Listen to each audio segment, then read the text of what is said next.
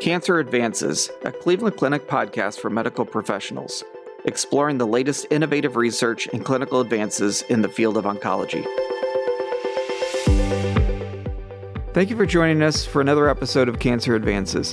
I'm your host, Dr. Dale Shepard, a medical oncologist here at Cleveland Clinic, overseeing our Taussig Phase 1 and sarcoma programs. Today I'm happy to be joined by Dr. Craig Sauter, Director of the Blood and Marrow Transplant Program. He is here to talk to us about the BMT program and optimizing treatments with CAR T cells and stem cell transplants. Welcome, Craig. Thank you, Dale. It's great to be here. So, maybe uh, start out, give us a little idea what's your overall role here? So, in early 2022, I came on as the new Director of Blood and Marrow Transplantation, as well as directing oversight of the burgeoning field of cellular therapy here at Cleveland Clinic the opportunity came up with the departing previous director, Navneet Majhail. So I've been here, you know, a little over six months in, in a working capacity. So I guess from a very practical standpoint, you were at Sloan Kettering before, and what drew you to Cleveland Clinic? Yeah, so I completed fellowship training at Memorial Sloan Kettering and stayed on as faculty there and was there in New York City at MSK for 16 years. What drew me back toward Cleveland Clinic was really one, the opportunity, and two, I am a Cleveland native. So looking for opportunity for a promotion and to lead a group, particularly in with respect to Cleveland Clinic. I was most attracted to the focus on patient-centered care, really focus on clinical excellence with the burgeoning emphasis on investigational therapies here within Taussig Cancer Institute at Cleveland Clinic. Very good. So certainly you, you mentioned sort of the expansion of new therapies and things, but what are some of your goals as you, you take over the, the role here? Well, the volume of cases is expected to continue to expand, not just for standard of care indications, particularly around blood and marrow transplantation for hematologic malignancies, but we are in the first wave of excitement around engineered cellular therapies and immune effector cell therapies, of which we're conducting studies here at Cleveland Clinic. So we anticipate volume to continue to expand, especially with uh, increasing investigational efforts let's just go ahead and think about those sort of newer opportunities. Tell us a little bit about kind of where we are and where you'd like to be. Sure. So there's been a large leap in terms of pr- proof of principle with chimeric antigen receptor modified T cells, particularly within B cell malignancies, and then later for multiple myeloma targeting the B cell maturation antigen or BCMA. So, with six commercially available products now, the, there's a lot of investigational energy and excitement around building upon that proof of principle that engineered immune effector cell therapy can be effective and can actually improve standards of care. So it's really twofold is the increased volume of standard of care patients that are available and indicated for commercially available products, but also more importantly, efforts here within Taussig Cancer Institute along with the Center for immunotherapy and precision immuno-oncology, putting a lot of resource and effort behind really building out a cellular therapy investigational unit. And that's currently being led on the wet bench side in, in the early phase investigations by Joost Melenhorst, who was a recruit from the University of Pennsylvania and was particularly integral to the development of a now commercially available product, tisagenlecleucel or Kymriah, while he was at University of Pennsylvania. So we, we really want to leverage the academic power that has been built here to build out unique, novel investigational therapies that are homegrown here at Cleveland Clinic. We had the opportunity to talk to him a little bit about that engineering process on a previous episode of the podcast. So what else is going to be involved? Things like actually manufacturing products and things like that. So there, there has been allocated resource to building out a GMP facility here at Cleveland Clinic to be able to to manufacture GMP grade cellular therapy products, which we're very excited about. That will be forthcoming with a new physical plant to be determined, but the, the resources have been allocated. Clearly, what Dr. Melenhorst is doing is in the lab, we, we do want to translate into unique available products for investigation in humans. Give us some idea of like what the impact of our ability to do that, being able to sort of engineer products, make products, give products in trials, compared to just say testing things that are coming along in development from companies. Sure. So there are commercially available products, and, and clearly there's a lot of effort and energy from private pharmaceutical companies to continue to develop and expand these technologies. What we know, despite the excitement in the proof of principle of targeting tumor associated antigens with engineered immune effector cells, such as CAR modified T cells, is that The excitement needs to be tempered a bit because still the majority of patients have progressive disease following this therapy. So we are keeping patients alive longer, thus the prevalence of some of these diseases is going up, maybe not necessarily the, the incidence, and there's still going to be a need for unique therapies, and we know by the recently developed products that the proof of principle again is there. So we want to build on that leverage, but continue to improve because clearly we, we haven't hit the home run quite yet. And so I guess that leads to a number of questions. One, can you have better efficacy? Can you have more durability? And then uh, other targets? Uh, certainly, and less toxicity. The, the, these are largely therapies that have to be delivered in the inpatient hospital setting. I think one of the facets of this therapy is that they're autologous derived engineered T cells, and that requires an apheresis procedure from the patient, a manufacturing step which typically takes at least weeks. Part of the investigational efforts are really to shorten that to within days, where the product goes through quality control, assurance, cultures, et cetera, so that we know it's a clinical grade product that can go back to the patient. In that interim of time, whether it's three weeks, six weeks, eight weeks, these are high risk patients with advanced disease, and certainly from a disease and pathophysiologic standpoint, a lot can happen. So, one of the shortcomings thus far, especially with commercially available products, is the availability. It's like the sports pundits say with professional athletes the best ability is availability. And with a lot of these products, particularly the newer multiple myeloma products, there are patients waiting and not just waiting for the autologous T cells to be sent off and come back produced, but actually waiting for slots that are available with the company. So, again, that substrate would feed an investigational effort if we had unique products here that we believe have some sort of rational or rationalized uh, improvement over previous products towards the access end as well is many of these efforts are using universal donor or off the shelf CAR modified T cells, meaning allogeneic donors donate lymphocytes. They're engineered to target a tumor associated antigen, and then there's additional engineering steps.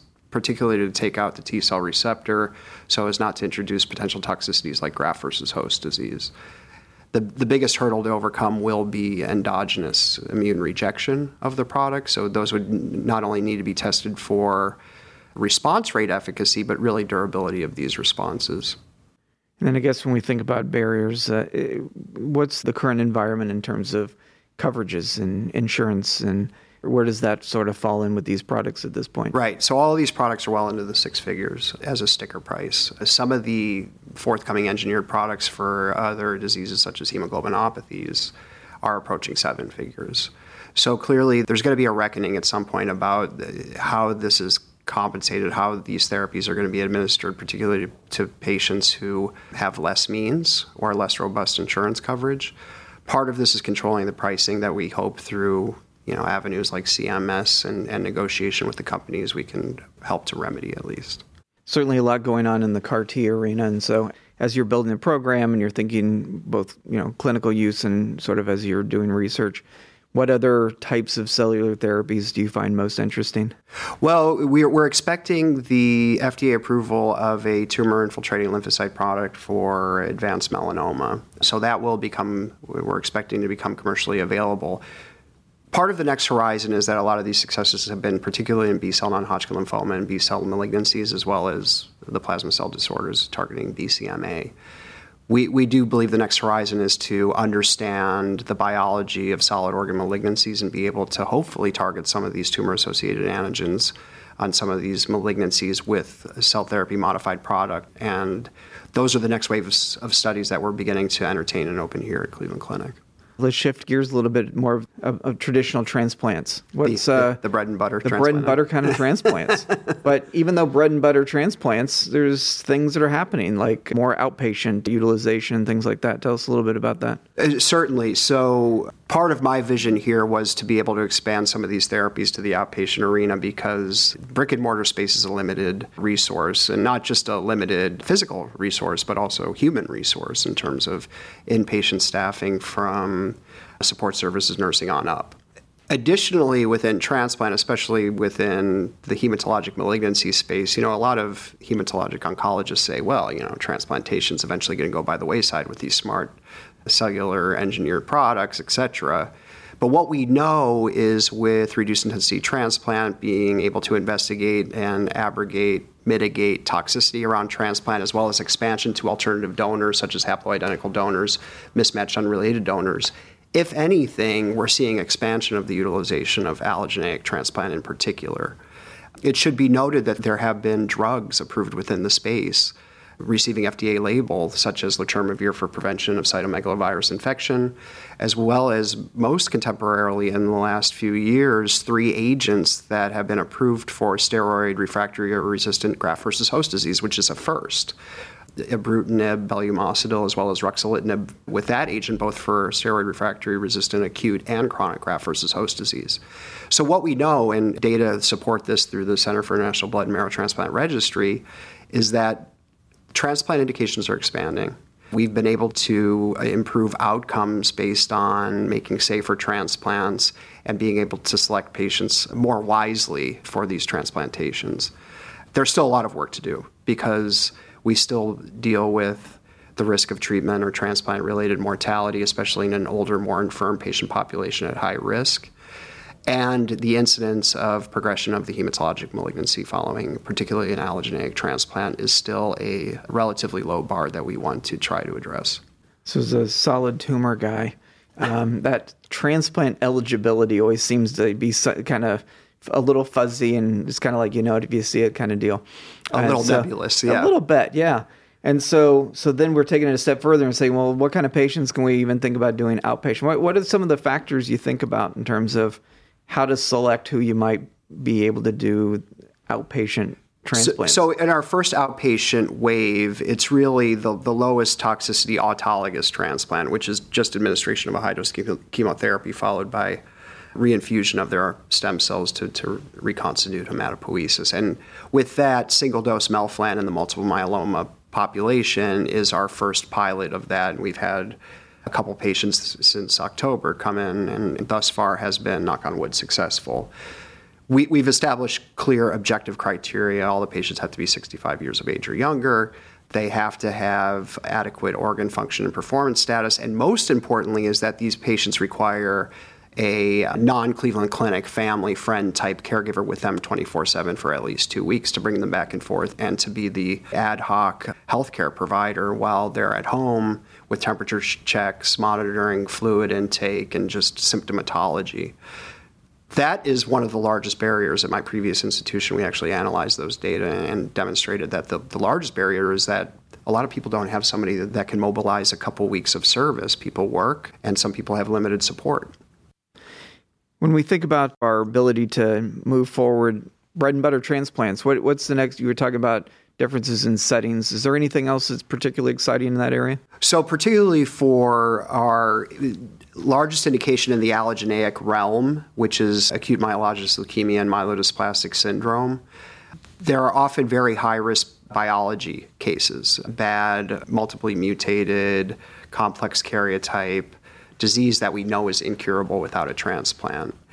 But there are particular high risk disease biologies that are very high risk for progressing following an allogeneic transplant. So we take these patients down the road of a high risk procedure, and when the incidence of the disease coming back approaches 30, 40, 50 plus percent, that's really a low bar for investigation. And, and part of those investigations are including adjusting conditioning programs or at least introducing novel agents within the conditioning prior to the transplant. And then certain maintenance therapies following the transplantation, whether there's a relatively efficacious but low toxicity profile agent that can be administered to a patient following an allogeneic transplant, we feel that that's a ripe platform for investigation. We also believe that the conditioning and the transplant is a unique immunotherapeutic platform for potentially engineered cell therapies. So, marrying the two, including donor derived allogeneic transplantation and cellular therapies, or even high dose chemotherapy followed by autologous transplant for lymphomas and multiple myelomas. We feel that those are sort of optimized platforms for administration of immunotherapeutics, including potentially cellular therapies as well as other immuno-oncologic agents in the space, checkpoint inhibition, et cetera. We think about anything in this space, it's a team sport. It takes a lot of people. Tell us a little bit about what you've seen upon arriving, what you'd like to do in terms of further support and and getting patients through this entire process? So I, I, have to give an immediate kudos to the support staff here. It's it's impressive at a multidisciplinary level, particularly within the blood and marrow transplant program. We have fantastic nursing, nurse practitioners, physician assistants, particularly on the inpatient side, that can be quite high volume. They're professional and experts in the care that they administer on the inpatient side. We have very strong pharmacists that are dedicated to our program and, and are a huge resource with many pharmacologic agents and drug interactions. The, the depth and quality of the social work program here is really second to none and is internationally recognized as a, as a phenomenal social work program and then all the other nursing staff, administrative staff. It really is a large program, and I've really felt like a family. There have been a lot of people that have been here a long time with deep institutional knowledge and true commitment to the blood and marrow transplant program. The basic need is going to be we're going to need more of them. If you look six years ago, we're going to double the infusions. If you just look at cellular therapy infusions, now six years ago, those were all uh, basically all autologous or allogeneic transplants. So part of this expansion is immune effector cell therapy, including CAR modified T cell therapy. But just over the past three years, there has been incremental 10 to 12 percent increase in volume, and this year it's going to approach 20 percent annualized at the end of 2022 compared to 2021. So we are growing. So we're just going to need more people, and we know that the, that there's a real workforce issue in healthcare in general with competing interests, particularly industry, pharmaceutical companies, which are able to pull people away with certain incentives. And we hope to be able to retain good quality people that remain extremely committed, which which we have in place. We just are going to need more in the future. What are your biggest wins what are you most happy about? I think getting the outpatient transplant program off the ground and getting buy in from the stakeholders, as we would say. There are champions. Laura Bernhardt, who's our, our, nurse manager on the outpatient side, has been a fantastic champion and really organized it. We really got a program project around this, and we want to see it expand because our immediate first or front burner issue is being able to treat more patients without reliance on an inpatient service. The second is building out a cell therapy research team within the blood and marrow transplant program. Paolo Caimi is the associate director of that, and of course, we're working collaboratively with Joost Melenhorst. There's been a lot of excitement around that. We kicked off a PRG meeting at the end of September. We are entertaining studies. We have a biorepository protocol. So we're trying to build out internal correlative science through the CITI and the immunocell engineering program with Joost, as well as opening prospective investigational studies. Those have been two of the larger things, but really it's going to be how do we deal with the growth? And we know that there are patient populations that don't do well, and we have to offer something novel for them going forward. Well, you have an impressive program going, and sounds like you have big plans for the future. So it's exciting. Yeah, it's really absolutely. exciting. New challenges every day, but I think the biggest plus to coming here that I suspected was that the people are just fantastic from top down. Well, we certainly appreciate you being with us and uh, sharing some insight. Thanks, Dale. That's great. This concludes this episode of Cancer Advances. You will find additional podcast episodes on our website, clevelandclinic.org slash cancer advances podcast. Subscribe to the podcast on iTunes, Google Play, Spotify, SoundCloud, or wherever you listen to podcasts. And don't forget, you can access real-time updates from Cleveland Clinic's Cancer Center experts on our Consult QD website at consultqd.clevelandclinic.org/cancer. Thank you for listening. Please join us again soon.